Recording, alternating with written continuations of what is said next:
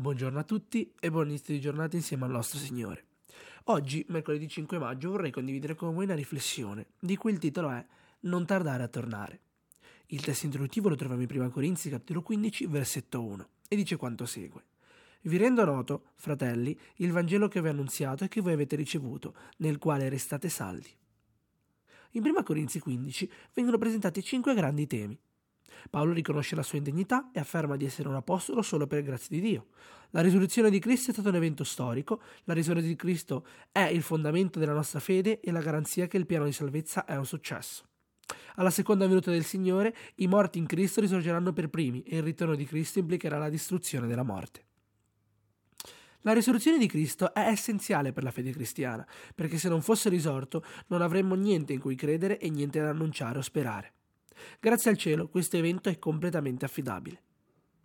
Dopo la sua crocifissione, Gesù fu sepolto nella tomba di Giuseppe di Arimatea dai suoi seguaci sgomentati.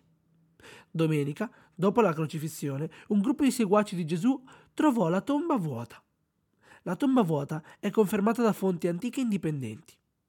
In diverse occasioni, diversi individui e gruppi di persone hanno assistito all'apparizione di Gesù risorto. I discepoli credettero e proclamarono che Gesù era risorto dai morti. La morte non ha l'ultima parola, Cristo ha l'ultima parola. È risorto per mostrarci che chiunque muore confidando in Lui risorgerà alla vita eterna. La risurrezione è risorgere dalla tomba e la piena restaurazione della vita. Mia madre viveva a Buenos Aires e noi a Brasilia, lavorando presso la sede della divisione sudamericana. Una volta sono andato a trovarla e accompagnarla perché i medici avevano scoperto un cancro ai polmoni e avevano deciso di fare la chemioterapia. Lei, molto fiduciosa nelle sue promesse di Dio, aveva una sola richiesta, che era di non soffrire e che il Signore avrebbe fatto la sua volontà.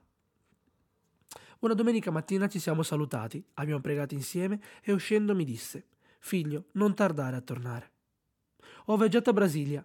Lunedì a mezzogiorno mia figlia mi chiama e tra le lacrime dice: La nonna si è appena riposata. All'insaputa di mia madre non ho tardato a tornare.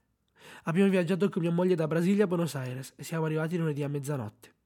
E c'era mia madre, che riposava nella promessa sicura a cui si aggrappava sempre.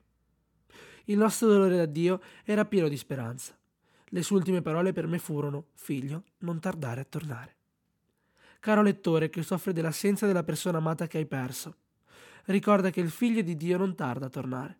Rafforza la tua fede, afferma la speranza e realizza la tua missione. In breve, lui manterrà la sua promessa e quelli che riposano in Gesù risorgeranno per primi.